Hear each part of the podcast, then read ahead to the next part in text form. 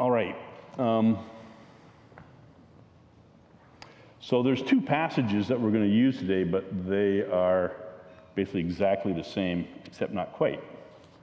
And so what you have in front of you is Acts 2, and I'm going to read Joel 2, and you're going to follow along reading Acts 2 because that'll allow you to see the difference. And there is, of course, a prize for anybody who can hand me the list of all the differences, because when you do so, then I will know them all as well. So that'd be very handy for me. Joel 2, I'm reading, you're looking at Acts chapter 2.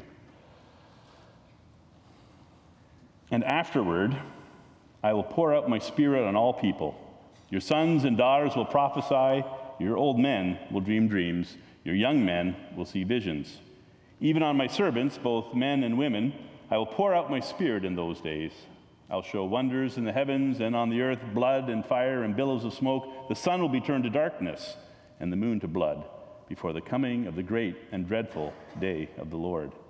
And everyone who calls on the name of the Lord will be saved.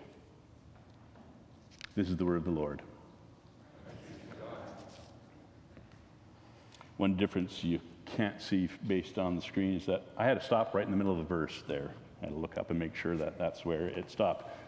When they quote the Old Testament, the New Testament doesn't play by Western North American rules, right? So if I quote anybody, I have to actually give credit and say exactly where it came from and cite sources, and I probably shouldn't edit it along the way that's not exactly how it worked um, in that time.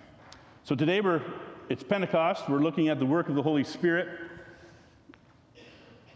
And um, what I want to focus on is the fact that the Holy Spirit comes upon all people. Oh, I see what happened there. Yep, that's the way it should look. Got it. Okay. Making sure you're seeing what I'm seeing. And that's all I want to do with that slide. So, before we look at the Spirit coming upon all people, the, the Pentecost action, um, I want to look a bit at where this quote comes from, the stuff from, from Joel, because it raises a few questions like what day it is. What day is it? Because it starts with in the last days, at least the Acts version did. You'll see that, you probably saw that, right? Joel didn't start that way. He said after this. The last days is kind of a, a loaded phrase in Christianity, right? So if you Google this passage and the connections and so on, you'll, you'll get a whole lot about end times kind of conversations. And I must admit that being raised in a Reformed tradition and, and to think the way I think, I was quite surprised that somebody saw this just because it has the word last days in it as an end times kind of a conversation. And so it's important, and we'll kind of lean into that a bit today to understand that when we talk about last days in the Bible, there's a number of things that could be mentioned. And when we talk about the day of the Lord, which is, the, is the, the other line I have up there, there's a number of things that we can, can be um, connected. So in the book of Joel, as I understand it, there's four times that it actually talks about the day of the Lord. And the first time it talks about the day of the Lord, it's probably looking way back to Assyria, assuming it was written after that. The second time it talks about the day of the Lord is talking about Babylon. The first time Israel talks about the day of the Lord is actually when um, God delivered them from Egypt. The day of the Lord is not a particular day that you know the date of. That's how us in our Western minds want it to be. The day of the Lord is whenever God works in a powerful way.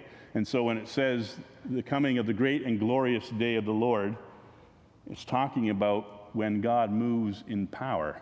And so my thought is, and since other people interpret it differently, you can decide for yourself exactly how you do this. My understanding is that when we are talking about the day of the Lord and it has some reference to the Holy Spirit and to Jesus, it's both the amazing events of Easter, Ascension, Pentecost. That's a cataclysmic, powerful event where God reshaped the world. And it's also talking about the last days, the very last day, when God brings all of that stuff into fruition. In my mindset, the last days are that whole period from when Christ came into the world all the way until things are finished in the building of God's kingdom here on earth. All right, you again may understand that differently. You'll hear other people understand that differently. I just need you to know how I think that kind of works. So, in that time, it says, I will pour out my spirit on all people. And I looked at that, because again, as far as I know, I haven't preached on this section of Pentecost before. I looked at that and I thought about that and I thought, wow, that seems really broad, very inclusive. It's all people, right? And the Bible does this sometimes, right? There's parts where Paul says, all have sinned and all are saved by the grace of God. And you're going, yeah, but we have this sort of church membership dynamic, and we sometimes think in terms of us here and those who aren't here. So, what does this mean? Does it mean that the Holy Spirit's been poured out on all people? Everywhere? What's your automatic response to that? My church experience says, no, that can't be. We talk about the Spirit coming at Pentecost upon, on, upon God's people. But what, Paul, what Peter quotes, what Joel said, is, I'll pour out my Spirit on all people. And so I want to think about that this way. So, for example, Colin and Kathleen, when they first went to Cambodia, did they bring Jesus to Cambodia? Was that their job? Did they bring the Holy Spirit to Cambodia? Or is God, Father, Son, and Holy Spirit actually already everywhere? And is God's action plan through Jesus for all people? And I think when I say it that way, you'll agree with me. Yeah, God's ahead of us. Right? I was taught this about campus ministry actually years ago. Um, Bill Van Groningen, to give credit, said, We don't bring Jesus to secular campuses, we find Jesus on the campus. Right? And I think this is helpful for the way we are going to celebrate the work of the Holy Spirit in our lives and in our world as well. You don't need to bring Jesus and implant him into the world of the people you meet at work, whether you're engineering in Cambodia or working right here in Grimsby. Jesus is already at work. The Holy Spirit has already been poured out. Now, for a lot of people, the Holy Spirit might be about this big. Thanks for these pictures, by the way. I wasn't going to use them, but there they are right? For some people, he might even be a little bit, li- little, little bit smaller in their lives, right? When you start to understand what God's doing in your life and you start to open yourself up to it, you may get a bigger flame like this. And hopefully, somewhere along your journey in this world, you are so aware of what God can do in your life through Jesus Christ that you become on fire for God, as we would say, in that kind of a direction. So here's my question for those of us who live inside the church community Are you on Pentecost or at other times in your life? Are you eager for more of that to be poured into you, poured out upon you? Right? Because really, the journey of all people in the world is to find out that there's this cleansing fire, there's this cleansing opportunity, so that when my neighbors actually start talking to me about, about forgiveness and healing of relationships, I don't have to tell them, well, you don't know anything about that because you don't have the Holy Spirit. I can watch the Spirit already be at work in them, and I can help them go, you know, that's actually a biblical idea you got there. Right? When we talk about the gifts of the Spirit, the, the song that Ruth Ann and Sophia sang was brilliant, by the way, for understanding the work of the Spirit. When we understand that the Spirit brings fruit like love, joy, peace, patience, kindness, and I can never do all nine, so somebody ring out the rest for me if you can. All right. Yes, way to go. Awesome. You'll be on for that every single time I bring that up, okay? So thank you. Those things aren't unique to those of us sitting in here today or watching online or regularly participating, right? Everybody has some love, right? And I, I want to emphasize today the part where we recognize God is at work all over his creation because it's his creation. Jesus died for everyone. The Holy Spirit has been poured out on all people, right? That doesn't mean there's not different levels and understandings. It doesn't mean there's people pushing back. It doesn't mean there's not people doing things wrong. But it opens the door for us to understand that God's gone way ahead of us. This is his salvation project. He poured it out. And our task is really to walk along and pay attention, to be prompted by that same Holy Spirit to Who's the person who he's prompting today? Where is his spirit at work today? Where do I step in and participate in what he's already been doing before me? I will pour out my spirit on all people, says the Lord. And then it seems that God wants to communicate with us. It carries on, your sons and daughters will prophesy. They'll speak words of truth. They'll hear from God and speak truth. That's what prophecy is. Your young men will see visions, and your old men will dream dreams. And I like to emphasize again that a lot of the Bible is dreams and visions, right? For most of us, we ignore our dreams. I highly recommend, by the way, that you have pen and paper beside your bed and that you catch dreams for a while and pay attention to them. And if they seem really confusing, feel free to talk with me, and I'll also say they look pretty confusing. But there are ways and times in which God actually speaks through those visions, speaks through our dreams, speaks through His Spirit when we're wide awake, daydreaming, if you will, right? God wants to speak to us. And so when He pours out His Spirit, things as simple as your conscience being pricked and you're going, yeah, I probably shouldn't be doing this. That's part of the Spirit's work. And again, that has been poured out on all people. Pay attention to that, right? What we have as the people of God is a, a place where we warm each other, if you will, where we encourage each other to allow these things to happen and to name them and to step into them um, and to allow God to guide us and communicate with us. And then this word and spirit is the great equalizers, right? The ministry of the word, as we talk about in our tradition, the ministry of preaching, of opening God's word, always is combined with understanding the work of the Holy Spirit when the Spirit inspired those who wrote, that was in preparation for the fact that the Spirit was also going to inspire those of us who read. And so when you read the Word of God, whoever you are, trust that God will also then speak to you.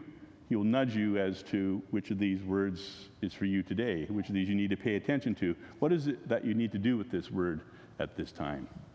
Right? And it emphasizes here, which would have been a little strange at that time, even on my servants, both men and women. And sometimes we're still struggling with that reality, right? God's Spirit being poured out on all people is the great equalizer because it isn't a question of what exactly qualifies you to do this. The qualifier is always the same thing God's Word, Jesus died for you, and the Spirit who unites us and empowers us and gives us gifts to step out into the ministry that He calls us to. Word and Spirit, and they will prophesy. And prophecy, by the way, is always, no, almost always, about actually looking backwards more than looking ahead. Right? If you're listening to someone speak about the Bible and most of what they do is talk about what's going to happen later, I highly recommend that you be at least inquisitive about where they're going with that. Prophecy when the prophet spoke, the first things they usually did was say, Remember the law and the covenant? Remember the relationship you have with God? Remember what God has done in history? And for us, it's remember what Jesus did on the cross? That's the start of every prophecy. And it's a calling to say, if you remember that, live into it, own it, allow the Spirit again to convict you so that you're ready to go, I want to live by that. I want to connect with that. I want to allow Jesus' forgiveness to be part of what I do in this world. And then from that, the going forward is as you live into that, and sometimes if you live into that, if you confess what is sinful, if you receive that forgiveness, then the future will be right, and it gives us a picture, an image of where it will go. And then signs and wonders. I will show sign, I will show wonders in the heavens above and signs on the earth below. And Jesus did signs and wonders. Jesus was the day of the Lord. Jesus was the cataclysmic event that's described here. And some folks will say, well, there wasn't blood and fire and billows of smoke. Well, yeah, actually, if you tie it all together, Jesus' blood seemed to affect a whole bunch of things. It certainly was a time when there was the sun being turned to darkness. And personally, and this is again my understanding of this, we're not meant to check these off right? The Bible's not meant as a checklist of things, and when these five things have happened, now God can make his next move. It's not a code book, right? These are images. When I say blood and fire and billows of smoke, you know catastrophe, cataclysm, something big's going on, right? Something blew up, right? Some challenge is going on there. And as we've continued to learn, when God moves and, and things get really messy in this world, the thing we need to hang on to is He's going to use that precisely for His purposes as he moves forward, right? He used the greatest tragedy of history, the death of Jesus Christ on the cross, to make the greatest act of saving and healing and restoration, Jesus' resurrection. That's what we hang on to. That's our hope. So, whatever happens, whether it happens literally as it's written here, or whether you see whatever the tragedy or struggle that's going on around you, whatever happens there, know this God has poured out His Spirit on all people. He's going to find a way to empower people to walk through that, to empower you to walk through that and get to the next piece on our journey. And then the now and not yet. Do you remember Pastor Peter teaching about this? He did once. Before the coming of the great and glorious day of the Lord. By the way, did you notice that in Joel it's the great and disastrous or difficult, some D word that's hard, day of the Lord? Peter switches that word, and I think it's because in the Pentecost moment, he's realizing what might have been looking tragic before, what might have looked like fire pouring out of heaven in judgment before, now is the fire of the Holy Spirit coming and cleansing and renewing and preparing people for this glorious day of the Lord. But as the Holy Spirit was poured out at Pentecost, and as we've sung already today, we continue to wait, right? So, really, Pentecost, the day looked like this, right? It was an outpouring of the Spirit. 3,000 people were added to their number that day. A little ways down the road, they might have been back here or they might have been back here, right? And your life, there might be a time in your life where you're going, wow, God is so powerfully at work. I'm feeling this reality right now. There might also be times when you're like this. So, this is again, the Holy Spirit's been poured out on all people, and all people, whether they regularly attend worship or not, need to be brought up and forward and on so that what the Holy Spirit does, giving you the fruit of the Spirit, giving you power to do ministry, giving you all the things that Leah talked about, right? That is a continual desire that we need to seek with other people, right? It's already now, it's already happened. It's a story in the past, Pentecost. It's also something not yet. There's also more to it. There's also a journey that we continue on. Let us continue in that hope and in that anticipation. And then, finally, how do we understand these words? And everyone who calls on the name of the Lord will be saved.